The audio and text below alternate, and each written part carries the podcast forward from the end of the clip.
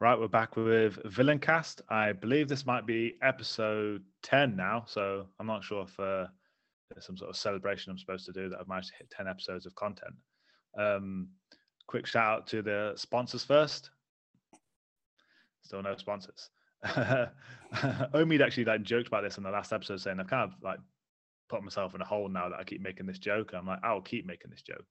I still find it funny. Maybe because I'm a dad and dad jokes are like hilarious to me.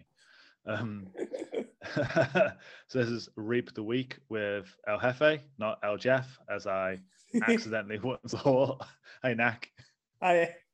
um, so this week, uh, I've been having a good think about uh, content to put through, especially after the conversation with Omid uh, on the last episode. If you haven't checked out that episode, uh, please go check it out, um, either by the exact same way you're listening to this, or if you fancy a change, Spotify or YouTube or something else. Um, and he raised the idea that he has a specific uh, blueprint that all his students have to know before they go on to like Blue Belt, Purple Belt, or anything else, because he wants to have that kind of base knowledge to, to be able to explain everything he does in the future. And I know most gyms have this, so um, there's a like there's always been the conversations of like, is there should there be a syllabus for jiu-jitsu from a traditional kind of standpoint, or a curriculum, etc., that people have to like exam to get blue belt. Um every gym obviously has a criteria for blue belt, uh but then look at it from a different perspective. What tools would you give a white belt? Would I give a white belt? Would anyone give a white belt to make uh learning jiu-jitsu easier? As in, here are all the things that explain jiu-jitsu. Uh, this will kind of set you instead for the rest of your jiu-jitsu career. What would I want a white belt to have to make that happen outside of technique? Because we can all say, you know, if you're on your, on your first days of jiu-jitsu, what are your first guards? Open guard, closed guard, half guard, whatever. Or you need to know side control, mount. Um, but what would set jiu-jitsu up to actually be a um, easier martial art to learn instead of just these disparate tex- uh, techniques? So just before the episode started, I had a conversation with Naki, and I, I, I said this to him, like, this is what I'm going to be going through today. Um, he kind of listed off all the things that I've kind of written down. Uh, this will be a video series that will be appearing on the uh, YouTube channel. Um, In the not too distant future, uh, there'll be about five, six, seven episodes. Uh, you'll be able to roughly figure out what they are from listening to the rest of this podcast, but I'll be going into greater detail with those um, in each of those upcoming videos. Uh, okay, then. So, hey, Nak, uh, what would you say then? Uh, part one, day one, white belt rocks up in the gym, like, you know, hasn't done anything before. How do you explain jiu-jitsu? Oh, we talked about this before, didn't we? Where we said the space number one, knee and armpit. Space even before that, even before, even before that. that. Even like, before that. So someone has accidentally yeah. uh, got confused and come in on the wrong night. So Monday night was supposed to be karate, but they've come in on Tuesday and it's Brazilian Jiu-Jitsu night. And they're like, what the hell is happening in here? I think this is an important question, because if you don't actually, if you can't actually explain to someone what jiu-jitsu is, you can explain karate, you can explain boxing. Boxing is the art of punching someone in the face and not getting punched in the face yourself. Thai boxing is the exact same, but doing it with your feet and your hands. Um, jiu-jitsu, how would you explain to that person who's just rocked up, what is jiu-jitsu? It's the art of taking them down. Well, it's grappling, ain't it? Taking them down. We've done this four-step process. We talked about it before, haven't we? Yes. Um, and it's, you know, take them down, get yep. past their legs, because obviously it's they, that's their strongest part of their body. Uh, pin them, control them, and then eventually submission. Yes. Um, go deeper then. Why? Yeah. I know Danaher, I think, I, again, I've probably stolen this from Danaher or Ryan Hall yeah. or some other great thinker of jiu-jitsu. Uh, and I am trying to uh, sell myself as just as equally great. I have just stolen these things. Um, so... Why though? Why why do we take them down? Why do we do why do we do jiu-jitsu? Why don't we just do it from standing? Why don't we just wrestle? Why don't we just do standing chokes? So they come and punch you or kick you. Well, they can still punch and kick you on the ground. Well, not as effectively. You take the mobility away. That's the thing. Uh, they can't yes. move. So that's why we do jiu-jitsu. We, that's why we fight on the ground, is because you have taken away the majority of someone's athleticism. So yes. taking that then to that day one, in you come, white belt who's thinking, this is a weird karate. They don't punch each other. Um, they wear the same clothes. Uh, and they're like, well, why are you doing what you're doing?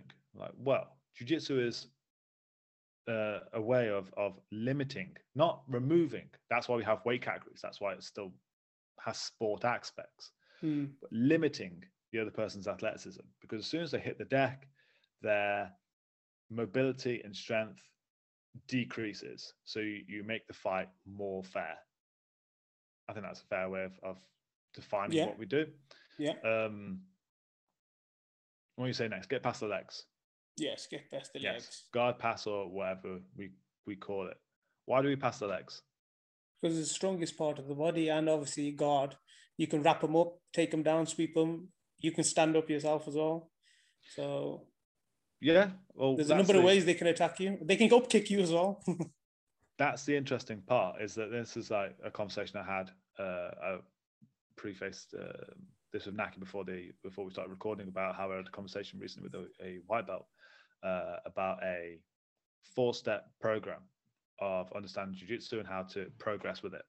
So exactly, the, the four steps that Naki is referring to is like part one, take them down, part two, pass the most dangerous part of the body, because even in a fight aspect, up kicks exist, kicks exist, and it's the most powerful part of the body. It's going to do the most damage.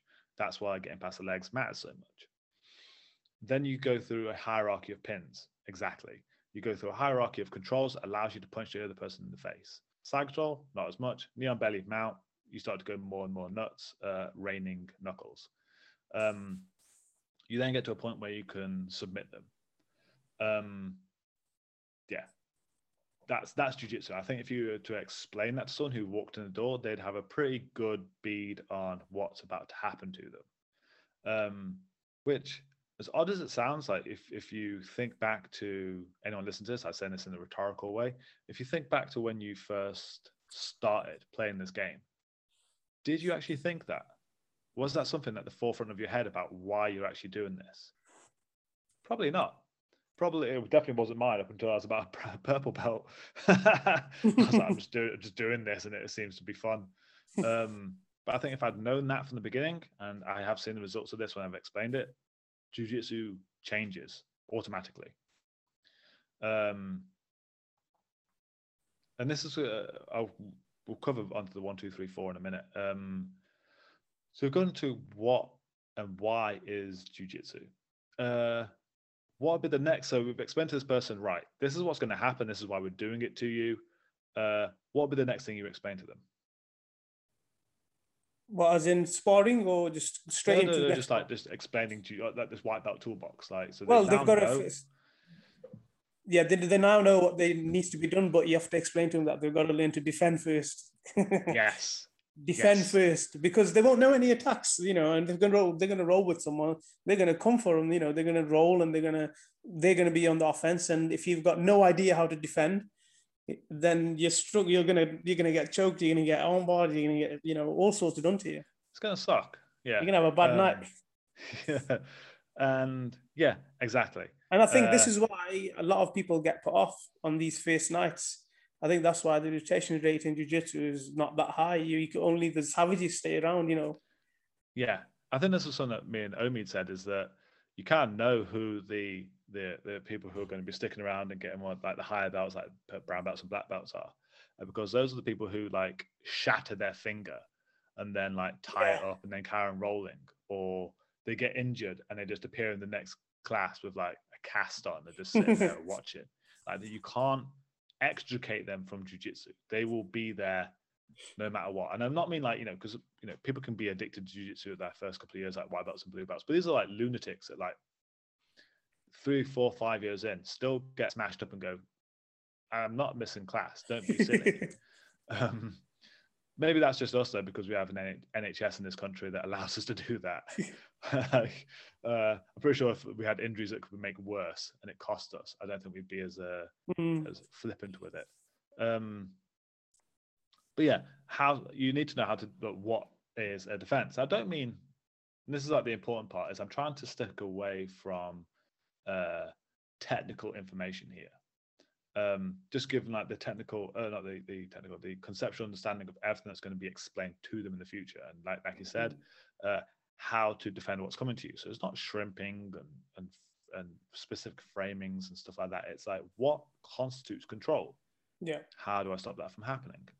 Um, and uh, plug, plug, plug. Uh, my How to Defend Everything video is still out. It still uh, gets loads of views, and definitely check that one out if you're interested. But I'll do another video explaining it anyway soon. Um, yeah, how to make it not hurt as much.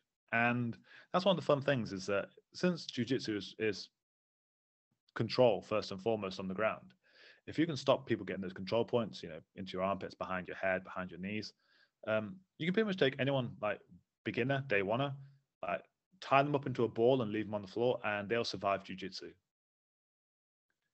which is hilarious that this martial art we've spent so much money and time investing into that can be shut down by someone just pretending to be an armadillo. um, that's annoying. Uh, what's next? What would you say, Nak? What would you? So, because I know you, you, you obviously have your own students and your own little gym that you kind of pe- bring people into the world with this, and I think you have a bigger intake than I do. Uh, influx. So I'm interested in that. I, I actually, like, it's it's funny that we didn't really talk much about the order or or the exact points I was going to go through in this before the show started. But it's mm. amazing how we both just come out instantly at the exact same list. Yeah, almost like I've I've beaten this into Naki over time. Um, yes. Next point. What would you so, say? The two point. Well, the main parts that we need to defend. So obviously the knee and armpit space. Yep. Number one, and the space between the heel and the glutes, heel and bum. Uh, explain what guard is. Yeah. Okay. Yeah. That's an interesting one. So, mm. how do you explain guard? So, guard is obviously you're going to use your legs and arms. Well, you got to explain to them that they have got gravity on their side. You need to use the tools that you've got, so your hands and legs, uh, sweep, or leg lock, or attempt, you know, attempt leg lock and try sweep them.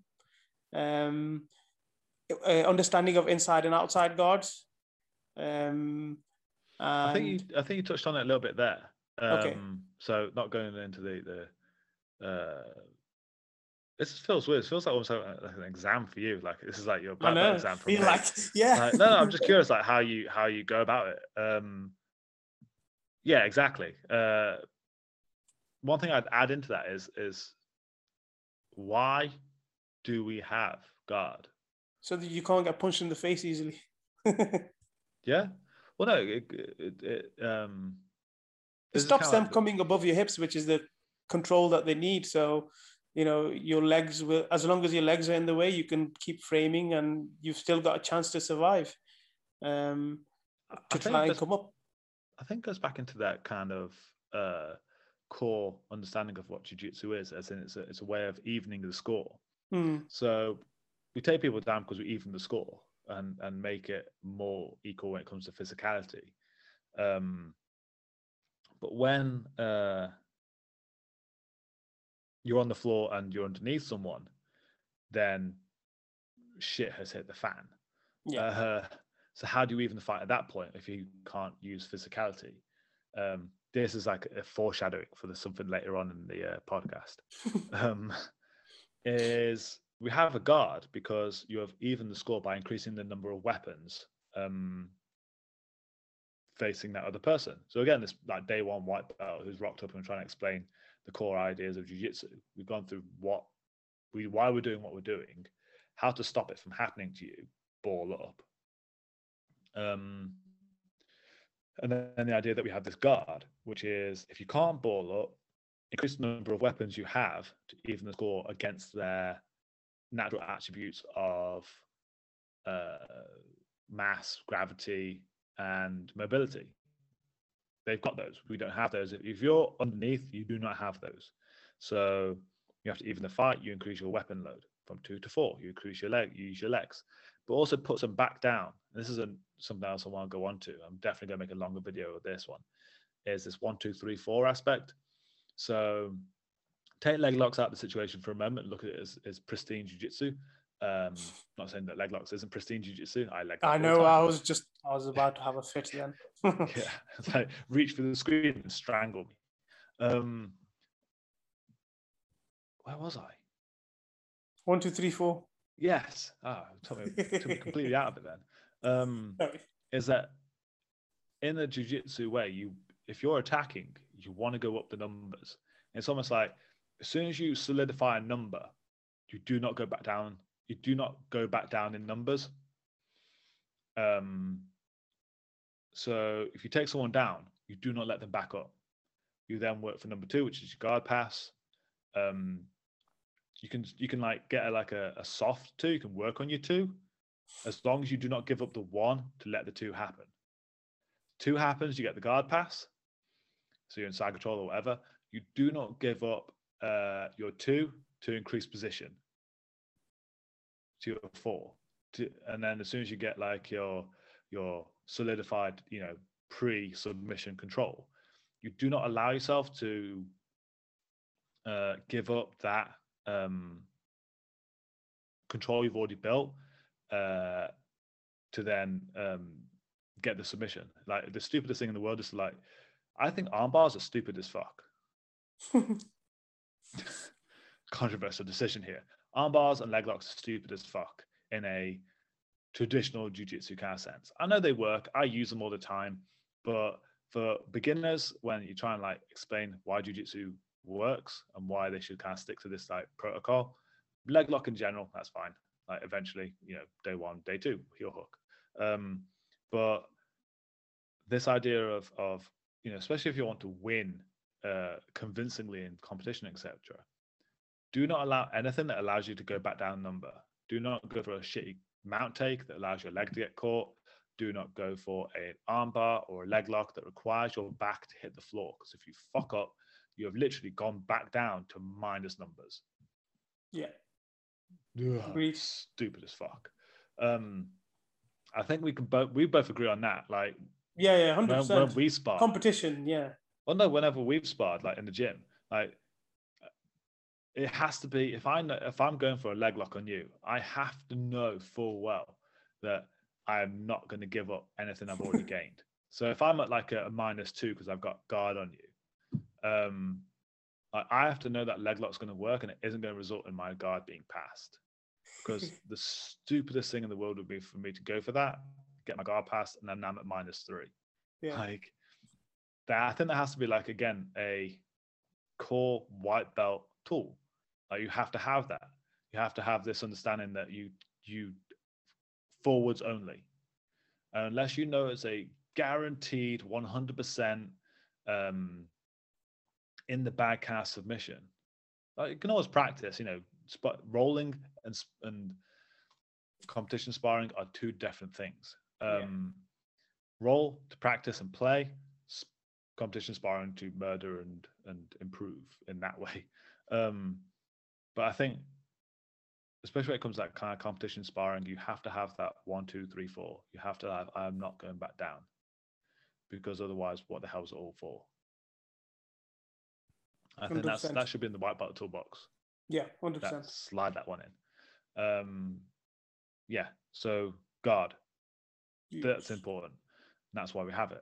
What's next? What would you give in this white belt toolbox? After guard. Yeah. Ooh, uh, running mouth. Explain. From, from, a, Explain. from a non-technical expe- perspective. Non-technical. So you haven't okay. given any technique out. What concept would that be? So do not be flat. Yeah. Actually, no, I didn't I didn't put that one in mine. Oh, damn. What? Yeah. What? Don't put the... Oh, no, I can't. Yeah. In a different... Yeah. Yeah. But no, don't be flat. No, completely. Don't be flat. Don't be flat. Um, oh wow! I'm gonna I'm gonna write that down. Put that in my toolbox. Uh, why? Why not be flat? because if you're not flat, you're being pinned, uh, and pressure works better when you're pinned. So you're going to suffer more. Um, your mobility decreases big time when your shoulders yes. are pinned. Oh, no, I wouldn't say it's shoulders are pinned. I'd say it's hips are pinned. Well, hips and shoulders, because it's the both ends of the spine. Yeah, you can't you can't rotate one without the other. Yeah, like, not fully. Well, when we play the when we talk about the cross axes, that when we play side control, it's always controlling yeah. one shoulder and one hip, ain't it? On a yeah, diagonal yeah. axis. Well, it's yeah, yeah. Um, actually, odd that you should say that. I don't actually practice that idea. I probably practice it in a different way. Mm. That must be something that you and Alex work on. Um, possibly, possibly, because I look at it in the sense of um, there's three. Uh, rotation points of the spine, and all three have to turn for you to roll mm. over. So head, shoulders, and hips. Mm. Um, and all three have to go in the exact same direction for a, a, a turn to happen. And if one is going the wrong way, the turn can't happen. Yeah. So yeah, probably the exact same idea how you say cross-axis, but I probably just include, include the head as well. Mm. Uh, and just like try and find two out of three for control. Or actually, no, actually, this is an interesting one. One out of three is actually quite good for me as well, because mm. at least then I've dictated the direction I know you're going to go. Yeah. Bait. Um, so, yeah, exactly. Don't be flat, because uh, if you're flat, your legs don't work. Simple as that. Now, if I ask anyone to, to lie flat on their back and then stand up, you will come to one side first, guaranteed. Yeah. Because your legs only work that way. It's like um, the technical get-up is the most prime example of that. If you, yeah. if you were to demonstrate a technical get-up, you know, to get up effectively without being punched yeah. or kicked in the face. You have to go up sideways. It's saying, yeah. well, no, it's just in general, if I ask a human being to stand up and from like lying flat, they roll to their side first and one yeah. leg comes underneath. They can't just like rise straight up like they were a zombie coming out of a, like a vampire coming out of a coffin. Um, and so, yeah, exactly. Don't be flat. I think that's, that should be definitely in the white belt toolbox. Definitely. I'll, I'll add that into my list of videos to do. Thank you. Um, uh, what next? What else would you put in the white belt toolbox? Uh, what a joint submission is, or how to perform a joint submission. Yes. Why? Honest to God, I must have had some sort of like brain fart when I wrote these, because I didn't even put that one in. Or choke. That would have been really helpful. I do do these things, but huh, yeah, yeah. What's the joint submission? Um, yeah. Completely. Uh, how do you explain that then? So obviously, to, to control, to get the submission, your joint submission you want, you've got to control the joint above and below uh, for the one you want. So if you want an armbar, you've got to control the wrist and the shoulder. And that's for the attacker. So as a defense, you know, if you reverse engineer that, you'd think, okay, if I am in an armbar situation, if I don't give him one control, then I can get out. So you're, you're killing two birds with one stone. I think actually that kind of leads on to something else really important. And this is like definitely, definitely something that would be in the white belt toolbox, is understanding the difference between a joint submission and a minor control position. I think I stole that term from Charles, who probably got it from somewhere else, mm. is that Um, and when people think of leg locks, they think of the whole thing. They think of the moment that you grab hold of the leg is a submission. It's not. It's the exact same with the armbar, as in you you get hold of, you sit with your legs across their face and chest, and you have hold of their arm, and then it's that's the armbar. But I think you have to be able to separate that into two distinct parts. Part one is the control position. Part two is once the limb is fully outstretched and it's locking position, that's the submission. And I think it's yeah. important to understand the, the difference between the two, because, because it's seen as one solid structural bit of information. It's kind of like you have to go all the way to the end. Like you get you get into the armbar, the leg lock position, you have to finish. And you get sloppy. And it's like, and then people escape them, and and it's probably one of the worst parts when you're new at jiu-jitsu.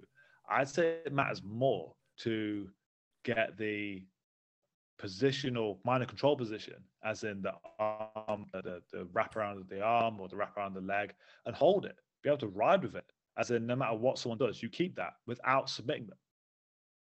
Yeah, it lets um, you go to different positions as well easily. You know. You yeah, it's, it's, it, it can be as transitional as any other position, but yeah. like learning how to bite onto someone's arm, not like with teeth. Yeah, you're going to confuse some people there. Specify that. No biting white belts. Um, but no, actually, like being able to to create that bite uh, with your yeah. legs or your arms onto their limb, that no matter what they do, they can't get rid of you, because then the submission will always come. Like if you can like just, and that's like one of the fun things about when you play leg locks, is that if you can create a really decent bite on someone's leg and they could be rolling around all over the place, and it actually then changes how you perceive. Wow, that picked up really well on your microphone. Is that a motorbike going past your house? Yeah. I heard that really clearly.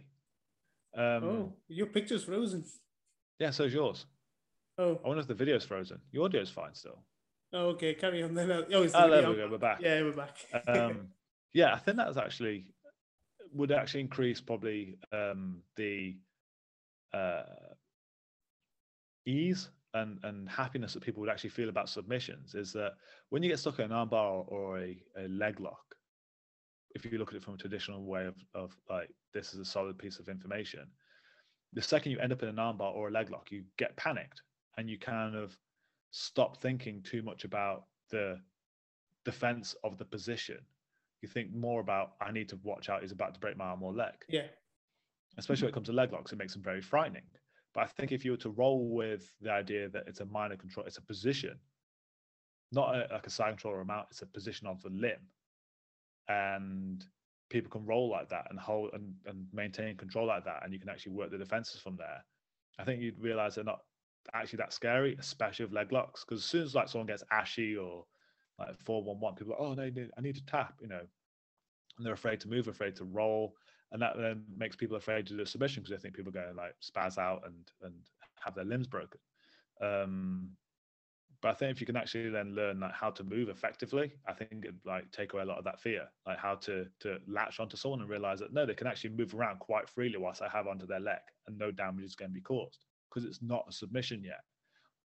Um, I think that's that's definitely something to go in the white belt toolbox, is this idea of uh, what is a minor control position as well as a major control position.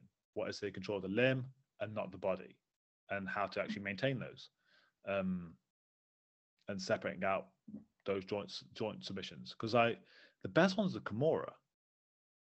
Now, I yeah, for control, yeah.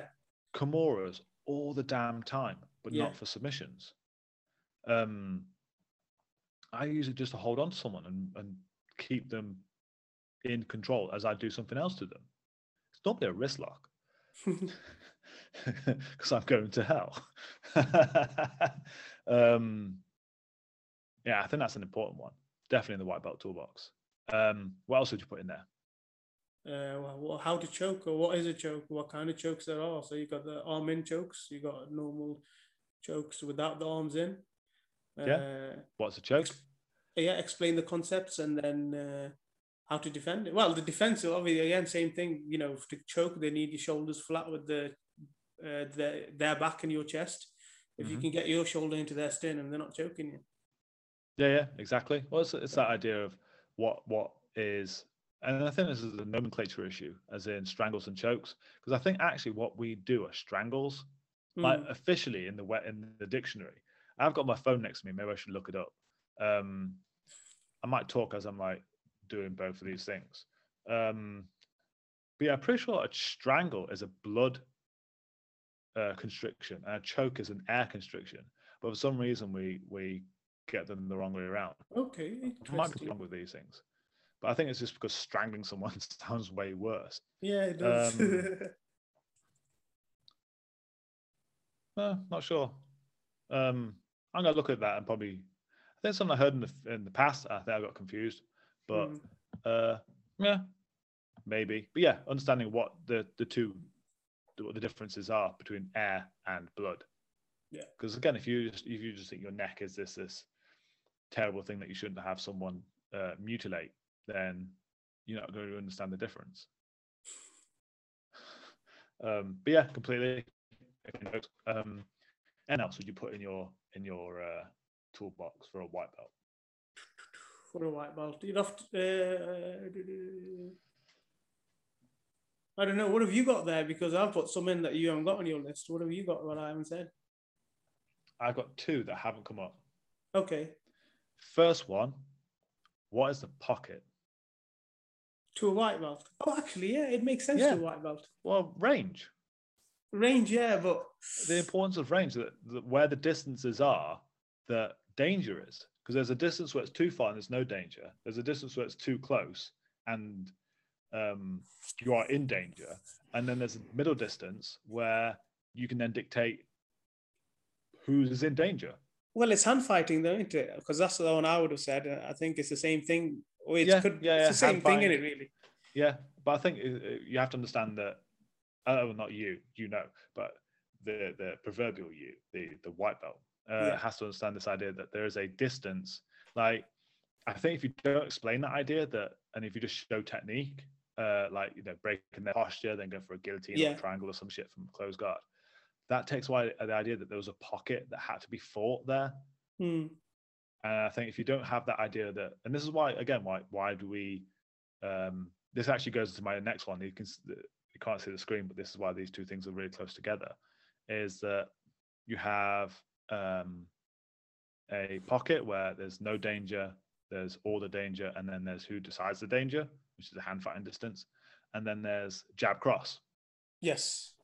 Which can be seen in a couple of ways, as in, you know, you can either take, say, you know, especially from a guard perspective, take, say, take yourself all the way out of danger, posture.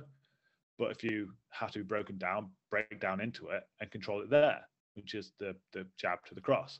But then I think that's also just in general, like, just understand that anything you do, there's an opposite to it. I think there's an important part from these to be told to a white belt. Yeah. As in, if you see a shrimp, there is a turtle. If there is a uh, posture, there is a stack. And that's not just from guard, but from, from back control as well. Um, uh, I think those things need to be put across as well, that don't just settle on you are stuck with this. Like, you're going to get techniques taught to you. There's always an opposite technique that you can do. I think if you're not told that, I think you're, you have very linear. Yeah, a lot of people get stuck that this is the answer and that's it. You know, if you can yes. get out of that mindset and think, there's always another thing. There's always I can. So there's there's an answer somewhere, and I've got to get the timing or something. But there's an answer somewhere. I think yeah. if you have that mindset, you will find more things, and you'll be more comfortable in your jiu-jitsu. I think if you had all these tools as a white belt, I think jiu-jitsu would be a hell of a lot easier. But I think oh, there's yeah. a lot of information there. I think that's one of the wise, one of the hardest belts. Is that I think if you had all this, and this is kind of the goal of it. If you had all these tools, it means getting a blue belt would be way easier, because everything you have kind of falls into these categories. Mm. I think it's, these are like maybe month one concepts. I think then you can go into a bit deeper, as in uh, about um, about leverage and about climbing the limbs and about um, sweep theory and all those other like cool things that we do, passing theory. I think they'd be like first year concepts, but like month one, like survival toolbox, like welcome to the gym, here you go, here's your gi, here's your toolbox. Yeah. I think those would be the ones that you'd have to give them. Never. Um, maybe I like, should make some sort of pamphlet um, when, for when people start. Like, or there maybe like, oh, why a pamphlet? They cost money. Why not just make some sort of video series on YouTube that we can just direct them to and say, like, if you study this, dude, I might actually do that. Because obviously I'm trying to like do the beginner course right now. Um, yeah. And we've got like all these beginners signing up. I may just make the video series, obviously for people watching this, and then just send them like the beginner course, like, send them to this page and say, look, know all these things.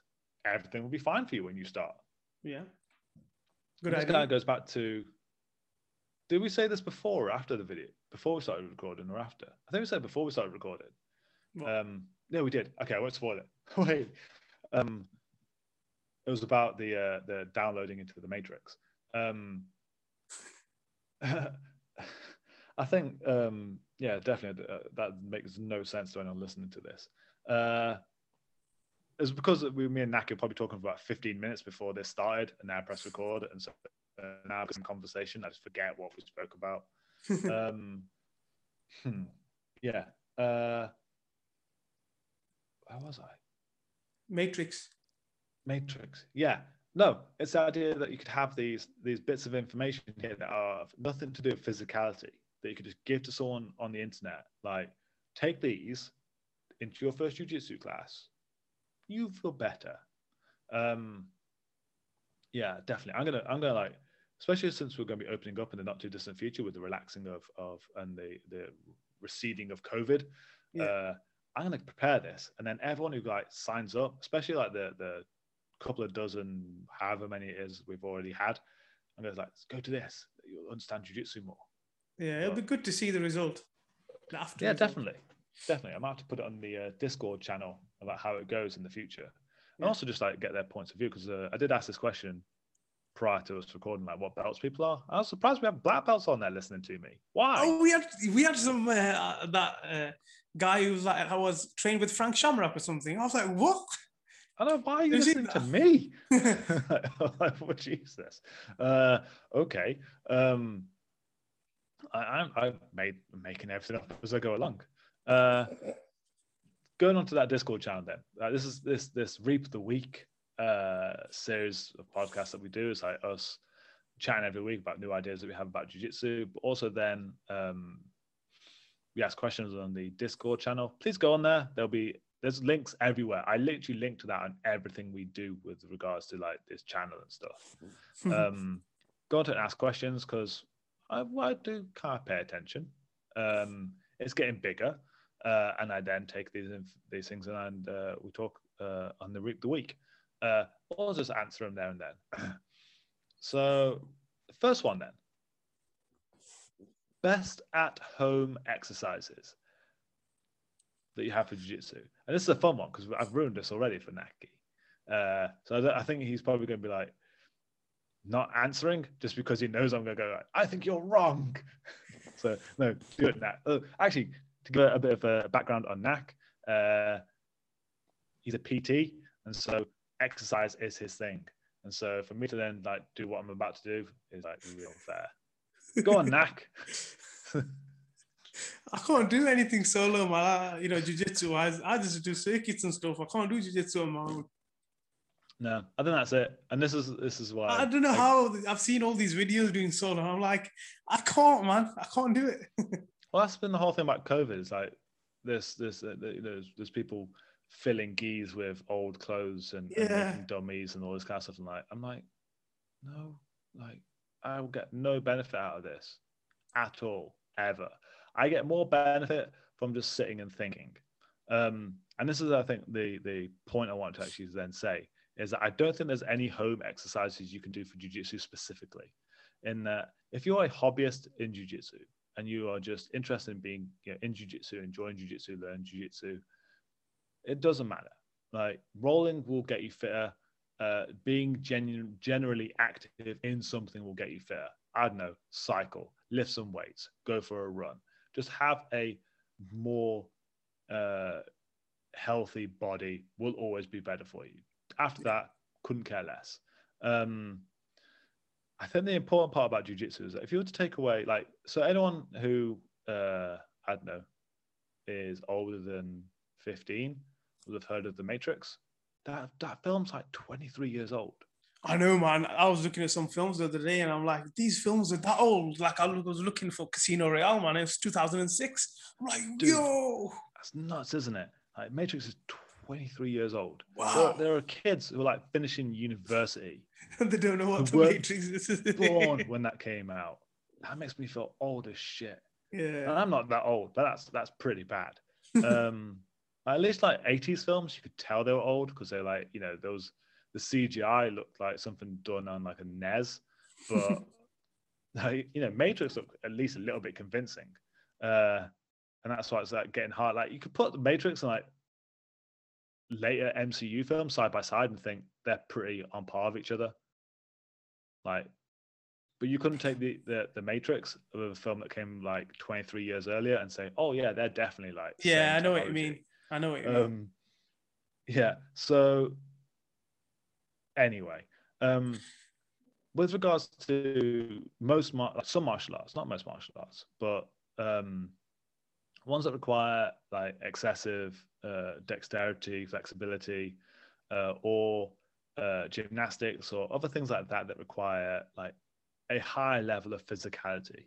I don't think you could you could download into your head Matrix style um, those things and actually be able to do them. You couldn't like download gymnastics into your head and then go out and do it, because you just jump on your own head and die. Uh, yeah. Jiu-jitsu is different. I know jiu-jitsu. Uh, I think you could download jiu-jitsu into your head, Matrix style, and go do it at a really high level without actually adding the physicality. So then going, you know, circling back around to this idea of home exercises, I think there aren't any. I think as long if you can um, kind of tap into this this way of understanding jiu-jitsu uh, by like watching all this information that's out there and, and getting a deeper understanding of it that way, I don't think it matters. I think you could easily get better at jiu-jitsu. I don't think you need exercises to do it. I think you just like don't be a slob. I think would be the uh, the best home exercise. Just do something. Yeah, do something. Um, yeah, I think jiu-jitsu is quite unique in that. I think you could actually become very good at it without needing um, any sort of extra physicality. I mean, physicality will always make you better, but that's if you're going to be a competitor. If you're just interested in actually learning jiu-jitsu, I don't think it matters. If you're going to like become a competitor, go do sprint work, go lift heavy, go do yeah. Olympic lifts, um, join a gym, get a P T, like maybe Naki, who understands jiu-jitsu. um, I travel to Stoke-on-Trent. Uh, but in general, no, I think for the average person, just understand jiu-jitsu better. Like, yeah. Think more about it, work your brain more. Um, goes on to the next part. How many hours a day, obviously before the world turned to horrific shit, um, how many hours a day did you spend thinking or practicing jiu-jitsu? I can't put a number on it, but I'm always thinking about jiu-jitsu, so... Average. This is this is quite quite odd. This was like, you listened to the Johnny Buck episode, didn't you? Yeah.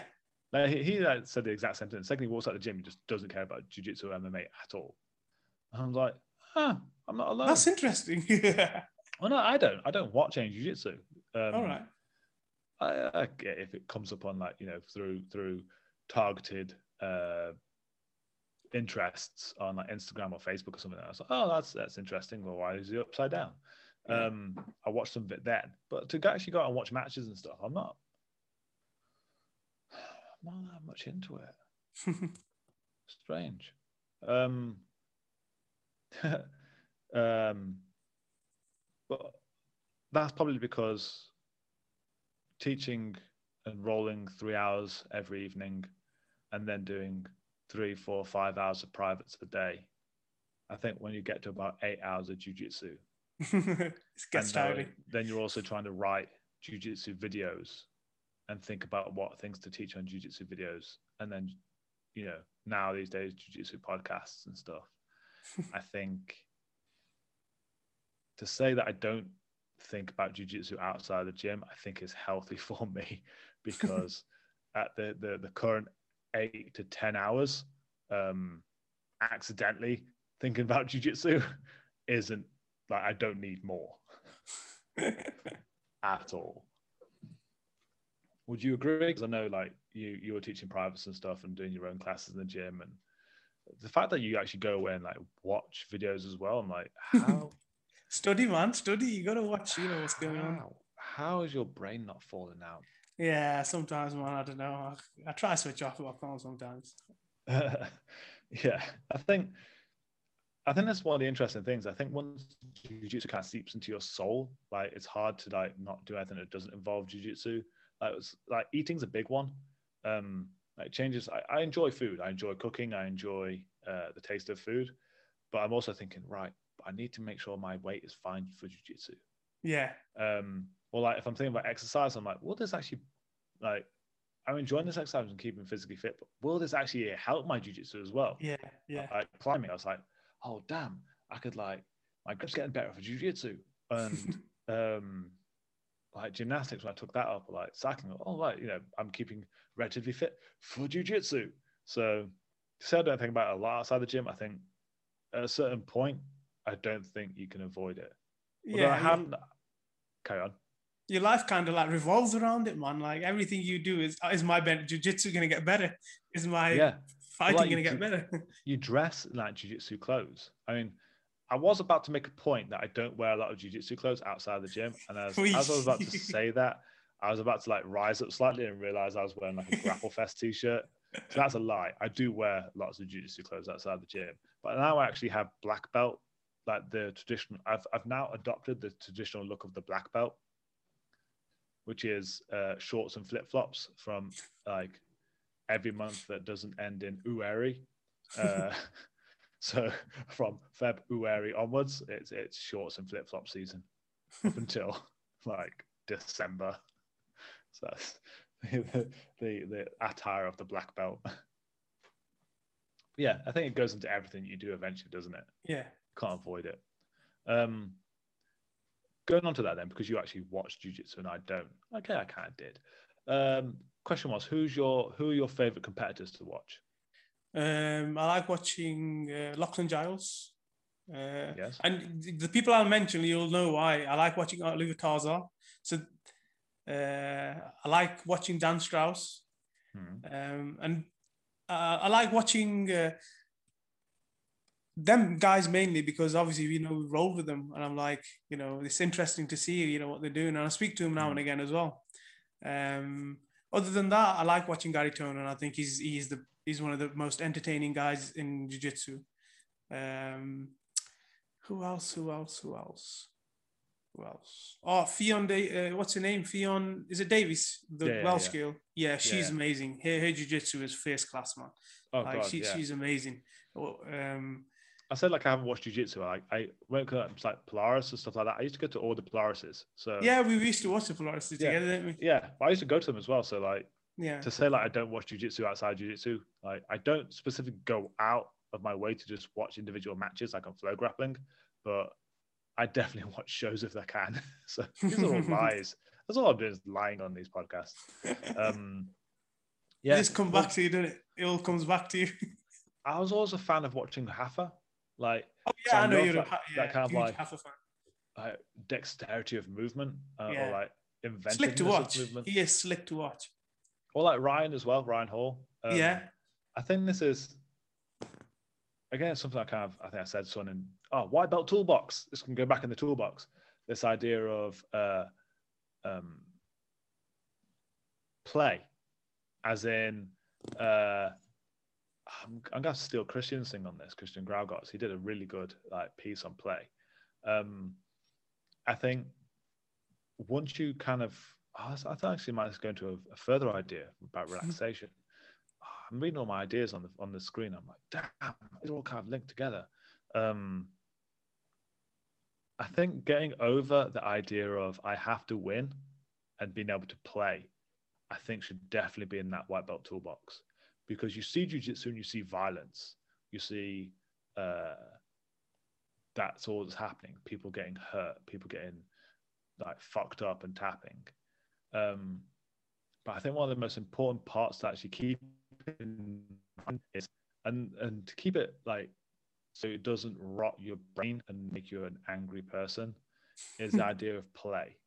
As in, the best jiu-jitsu I've ever done is when I've just gone, hmm, I wonder if this will work. And like, I love, it's a dance. Like, jiu-jitsu's dancing for me, as in, and this is kind of maybe goes back into this, like watching Hafa. Like the way he moves, like there's no way that he was just shown that or anything like that. He played to have figured that out. Like, I think that's super important. I think you need to have that in your head from day one. That this is yeah. play. Don't be a dick. This is play. This is a dance. And the more you can make it like that, the more fluid your jiu-jitsu will be. And this is a comment like, um, definitely white belt toolboxes. Uh, I'm gonna have to write these ideas down. Can you send me? I, Actually, no, I say that. Like, I could just listen to this again. Yeah. I was going to say, like, send me your ideas after us, make sure I haven't missed anything. Yeah, but yeah, I'll pass them. I'm going to definitely make one on the play. Play, play, play, play, play. Like, yeah. be inventive, be like extravagant, you know, be be create a persona of your jiu-jitsu. It's it's make it theatrical if you want to. And the more you do that, the more fluid your jiu-jitsu will be. Um, because if you if you're very uh, sharp with your movements, because you're like, I must win every exchange, like, especially at wide belt, it's very stunted, and like you don't develop that kind of fluidity of movement. I remember that I mentioned this before watching you at Blue Belt. Like you had play very early on, and that's why you like you're like you're like a ballerina, like an angry ballerina when you roll, like. And you have been since you were a blue belt. And this is why, again, it's terrifying. Like I always say, you always move like a silverback gorilla. Now, you just have such a fluidity to it. But I think that's because you've played from like a really early on. Like you've just yeah, gone, I've, I do. I play all the time. I'm, I'm just playing all the time. I know. Like, I think that's super important as well. Like you have you had that mentality from the beginning, but most people haven't. And no. You can tell the people who haven't because their jiu-jitsu is really stunted. Yeah. Like their movements are really jagged and all over the place. And I'm just like, they're going in the right direction, but like very like grunty and stoppy and starty. Mm. But like you think of any black belt, they're very fluid with their movements. How could you incorporate that kind of fluidity into being a white belt? Play, yeah, play, enjoy movement, make it dance, and find drills and partners that allow you to do that. I think that yeah. that should be just as important in rolling and having those roles as the murder to the death ones. And it's amazing that you don't actually get a chance to actually do play movements until you're a higher belt, fighting less skilled people, and you can just like be an asshole with them. I think if you could actually have those partners from earlier on, I think your jiu-jitsu would get better faster. I think this yeah. is something that definitely I need to talk about more, and I would definitely uh, canonize in the video. Um, but yeah, that's because of Hafa. Hafa just did that. I was like, damn. Yeah. Damn, that needs to be a part of it. Um, I love watching J T Torres at the moment, man. His like stand-up passing and his top pressure is just amazing to watch. Yeah, yeah. But again, it's probably the same thing, that that fluidity. Yeah. And and inventiveness, and I think play is a way of getting that sometimes. Um, this goes on to the next question then. Again, I kind of ruined this for Naki before asking, before we started recording. Uh, I can't remember. breathing. Breathing exercises. Oh, yes, breathing, yeah. What yeah, breathing yeah. exercises would you recommend? Oh, man, it's like I've said with the warm-up, but you've got to find it yourself. Like, you'll find places where you can chill. You'll find places where you've got to explode. Because at the end of the day, it goes back to it being a sport. It's stop-start. It's like a short period of st- strong exertion with a, a bit of rest. Um, and you'll find places where you can breathe. Um, I, th- I think that again should go into the white belt toolbox. Yeah, one hundred percent. And I remember like being in a gym uh, uh, years ago. I was a purple belt at the time, and one of the white like they kind of regular it knew me ish in the gym, and uh, a purple belt sat next to me like mid rolling, like ran a round off. He said, "What advice could you give me?" I was like, "Relax. But it's going to take you five years to understand what the hell I just said." And this black belt coach started laughing. It was like, yeah, pretty much. um, I think those two things are very interlinked. Um, yeah. When it comes to breathing, I don't think there's specific breathing exercises you can do. I think you can like, there's breathing exercises like try and like from a physical standpoint, like expand your rib cage. Uh, interestingly, Interestingly, I'm not sure if you knew this, Naki, but did you know, did you know, I was a classically trained singer when I was younger. Not that much younger, but in my in my early twenties. I remember you telling me about it once when we were on our yeah. way to a gym somewhere. Daft as it sounds, I don't do it anymore. Maybe you soon will. But the breathing exercises of that, about how to expand your ribcage, it wasn't like a, like a, like mamby-pamby, holistic, you know, find your chi kind of thing. It was like, no, this will expand your damn rib cage and make your diaphragm work better kind of exercises. But I don't really use those outside in jiu-jitsu. Like I do it for like, I don't know, to, to make my rib cage feel better because I, I um, it gets crushed a lot. Uh, but I think um, in actually jiu-jitsu, I think when it comes to breathing, I think again, white belt toolbox. Finding the trenches where you're okay. Like, knowing that you're not always in danger. I think when you understand that and that you can chill in those spaces, or not just from a defensive point of view, but from an offensive point of view, like being on top, like you don't have to breathe as much if you're on top. Um, getting control and holding control, or being on the bottom and knowing when like you're no longer in threat. Because I think that's one thing, again, when, with white belts and earlier people in jiu-jitsu, is there's a constant pace. It's like, like there's a B P M like that. It's a constant beep, beep, beep, beep, and they're just going at the same rate. Um, you watch black belts, especially like, you know, uh, regular kind of competition black belts. Uh, there's explosions of movement, like you said, and they're resting in between those explosions of movement. It's like short, sharp movements. It's not just like a constant rate. Um, I think having that as a white belt, understand that, you know, don't just say relax, because that means fuck all. Mm. Um, like, relax, relax. What do you mean? Yeah. You're hitting me in the face. like, like, there you can't relax. Um, but like, no, like, what is the relax? What is breathing? It's like, there are going to be places, um, explain where these, a lot of these places are from experience, where you're okay. Like, the, like the, going back to that defend everything, like, you know, what is control, what is defense? You're okay here. You're not dying. Like, it hurts a little bit. You can breathe, relax, save your energy, um, know when to move, know when to go to the next trench. I think that's like maybe year one toolbox stuff. Yeah. Um, I think then breathing will become more natural. Um, so I don't think there's a specific exercise you can do for it. But again, it all comes down to uh, uh, jiu-jitsu intelligence. Yeah. Downloading from the Matrix. um. Hmm. Last one. Unless we start shooting shit. Uh, what trip? You, because you play a lot of these, especially like uh, Running Man, Hawkins, or the or the regular defensive breed stuff. Um, what tricks and tips have you got for transitions? For transitions, oh, yeah. um, I you know my favorite is always the jab cross, uh, and everything I do, I always set it up like it just goes from, I build on levels. So depending on who I'm rolling with, I'll do a one, two. If it works, it's good. If it doesn't, then I'll have to do like a one, one, two, or then, you know, it's always faking. Uh, you know, I'll treat it like boxing. I do now when I'm on the bottom, like I got to fake, fake, and then go fake, fake, and then go. If you can get in that mindset, I think your uh, running man transition game will get a lot better. I think that's um, the, the, I, I think, yeah, bang on. It's, um, So explain the idea of a jab cross to anyone like listening to this for the first time.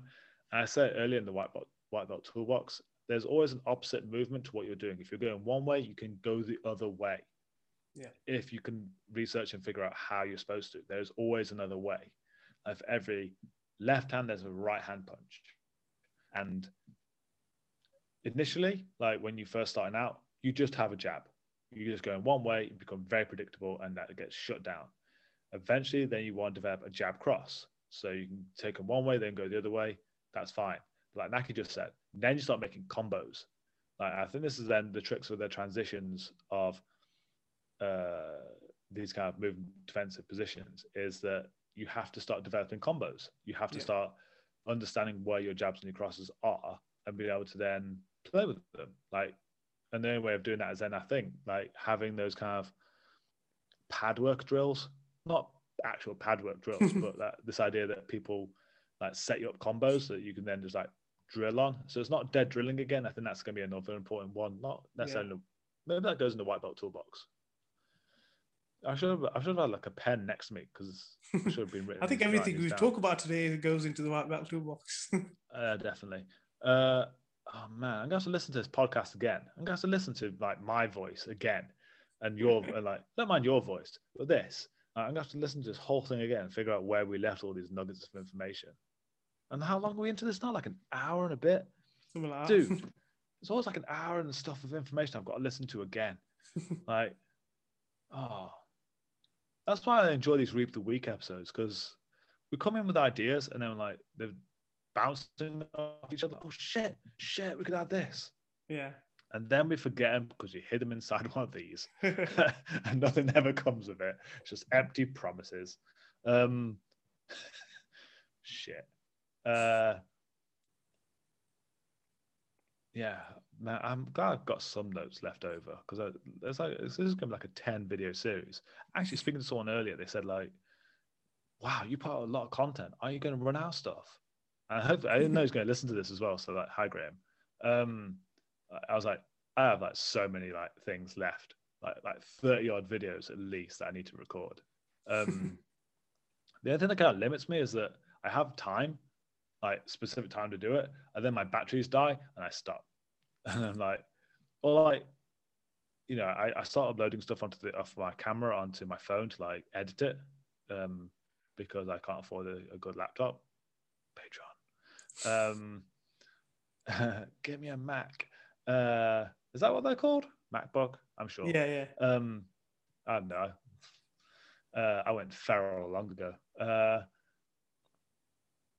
but yeah, I'm loading it onto that. I've only got like eight or nine gig of like spare hard drive to do, and like every video uploads like four gig. So by the time I've like rendered a new version, it's like I've got no space left on my phone. So I have to upload it and then do it all over again. I'm like, oh fuck this! Like, I need to figure out a better way of doing this. Yeah. Um. But yeah, there's like thirty, and now I've got like forty videos I need to do because this white belt toolbox has worked out really well.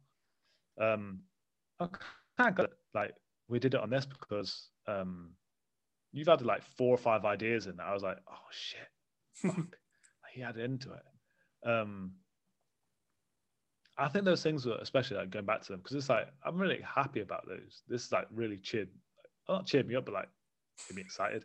Um, Not in that way. Anyone watching on video, it's not that way right now. Like, oh, start, man. Start throttling myself on camera. This isn't OnlyFans. Um, can I edit all this out? No. Yeah, I can't. I can't. I can't. I can't be asked okay, to do that kind okay. of shit. Um, editing. I, just, I just click upload. um. Yeah, this has made me really excited about like all these kind of things. I think this is stuff we do anyway. Um, like it's it's obviously funny just because you know we are from the same gym, and so I'm like, Naki, what do you think? It's like you list off the exact things that I'm going to say anyway, and like in the exact same order. I'm like, ah, oh, cool. It kind of I've kind of battered it into his brain that hard that like I, I decry, you know, we spent that one episode like decrying. Saying to people like, you know, you shouldn't be a clone of your coach. Oh yeah. It's not like, our games are different. Our games are completely different now. Oh, completely. Oh, it's so much fun. Like, um, I think that's what makes it really interesting is because we both understand like the concepts behind it all. Like we're reading each other's games. Like even if it's like um, we're not entirely sure of the new stuff that we're both playing. Yeah. Um, but I can like I'm looking at your game thinking, I know what he's doing. I haven't seen him do this before, but I know why he's doing it. And I'm then like doing the maths in my head, like, and how do I upset him now and shut it all down? Oh, it makes it a lot more fun that way. So I'm like, ah, he's attacking me and crying. um I miss rolling. Yeah, it, it, I do miss it. Hopefully, hopefully.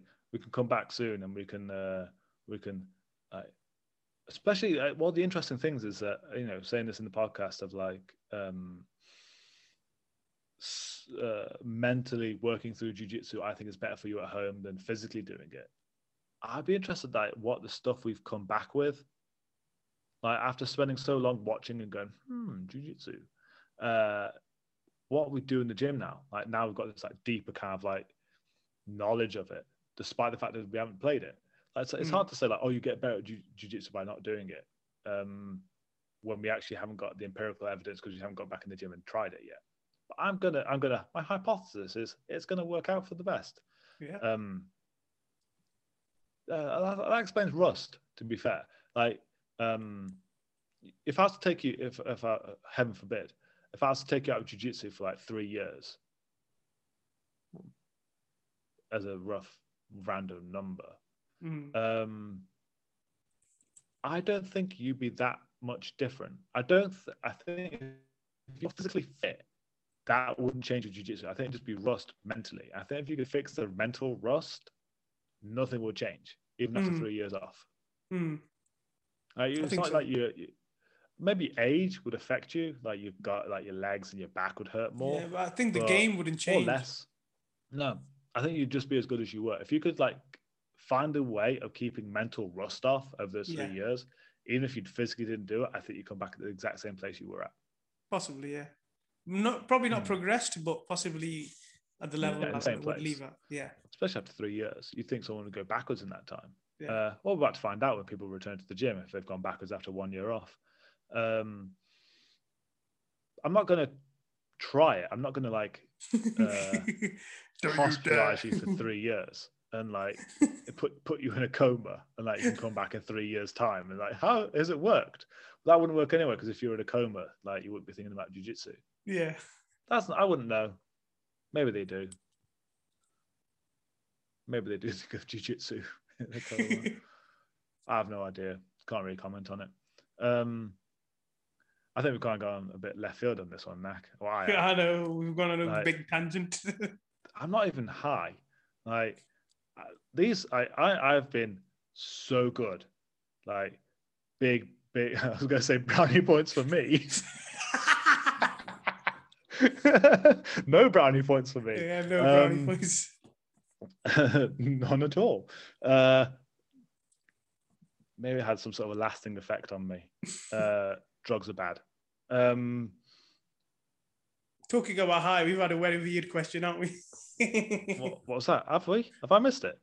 The, the, the jiu-jitsu in space from our dear friend Tom. Oh, damn. Yeah, he was definitely high when he asked that question. uh, yeah, go for it. I don't know what the question is. This is going to be interesting. Maybe maybe that's what we should do in the Discord like in the future, is that you're like the, the questionizer. You you take the questions and you fire them at me. Um, oh, no, on the spot. Uh, okay, yeah, let's try it. Oh, um, man, he messaged me. He messaged me today as well. He was like, oh, make sure you ask him. Make sure you talk about it. Jiu-jitsu in space, what would it be like? And I'm like, I don't know. I, I haven't thought about it, man. But, you know, it's something we could talk about. Are we talking like on the I S S or are we talking uh, like just in space? Because I'm pretty sure it wouldn't last long. No, I know. I don't, like, I don't know. Unless he means the, the moon void. Or something. Yeah, I guess. If would it work? I think I've always said like uh, there's so many parts of jiu-jitsu that if you were to take away uh, your your... primitive human understanding of what is up and down, jiu-jitsu is very much the same in wherever you look at it. Like if you were to like put jiu-jitsu in space, you wouldn't tell the difference between guard and mount. Yeah. You'd be turning. Um, yeah, and there'd be no I think pressure. In that way, there'd be no pressure. Yeah, I'd, I'd, I'd be crushed. Not literally, because there's no gravity. But this is what um, I mean. Like, it would be so weird. There'd be no pressure, as you said. I couldn't, I couldn't, dude. I think that that's my like. It's a good job I'm not religious and like believe in like hell, because I'm pretty sure my my version of hell would just be me trying to hold side control in space, like, and not be able to like crush people. There's me like trying to like you know do their ribs in, they're just like being pushed away in the exact same amount, and I'm like, no, there's no, no ground, no ground to push off. Yeah, exactly. No gravity for me to like drive my shoulder through them. And it's just like constant, just like floating through away from me. I'm like, this, that's, that's, yeah. Like, I think a choke would probably be the only thing that would work. Possibly, yeah. Well, def- definitely would. I think arm bars and stuff would work in space. You, you're kind of framing, you're, you're pushing against them. Yeah, you're shoulder. Pushing against them, but. Yeah, yeah, exactly. Yeah, you're pushing against them to then do But do you need the think. Floor to extend if you're lying on your back? Maybe some arm bars would work. I know, like, yeah, like one way to tuck behind the arm. And yeah, like just use your, your arms as well. Like you wouldn't be able to like bridge off something. Yeah, but stacks, no like... stacks. There'd be no stacks. Oh no, they just go around in circles. Yeah, come to think of it, mate, that'd be weird. Dude, maybe maybe like maybe we should do some sort of like after hours episode of this because I think we'll definitely go off on a on like a fucking yeah. We right should, we should. Maybe we should do like a like a, a explicit eighteens only one, or like just see like I don't know episode. So maybe like episode. fifty, if we get that far, it's us just like fucked out of our faces trying to like talk about jiu-jitsu. Like just high as balls, just like what happens. We'll get Tom on, we'll tell him, come on mate, it's your question. yeah, I think I think that's something to to definitely put in the future. If if we have, maybe if it, there's like a certain milestone, uh, if we hit like I don't know, uh, like like two thousand, three thousand, four thousand, five thousand subscribers on the YouTube channel, or uh, I don't know, like ten thousand listens on the on the podcasts. Uh, that's the point where like, cool, let's do let's do a fucking crazies. Like, let's let's get like wasted and try and do a podcast together. Um, and uh, yeah, Eddie Bravo may may. I think I think that's pretty much how you like summon Eddie Bravo. You get high and just like rant into a camera like his name three times and just appears like yeah. the candy man. Um, I'm gonna go to bed. I think I'm tired. Yeah. Anyway, um, I hope I hope seventy-five percent of that was useful to anyone listening, and the final twenty-five percent is heavily ignored. Um, uh, yeah, thank you. Uh, this has been Reap the Week with uh, El Jefe and the Villain, uh, Naki and Chris. Um, tune in next week for, I'm sure, a completely normal, not high at all episode uh, where we'll talk about more jiu-jitsu. If you have any questions, please visit the Discord channel, message us individually. I'm sure we'll respond um, at a price. Uh, uh, thank you for your time, Naki. Yeah, cheers, mate. See you soon. Pleasure, dude. See you in a bit.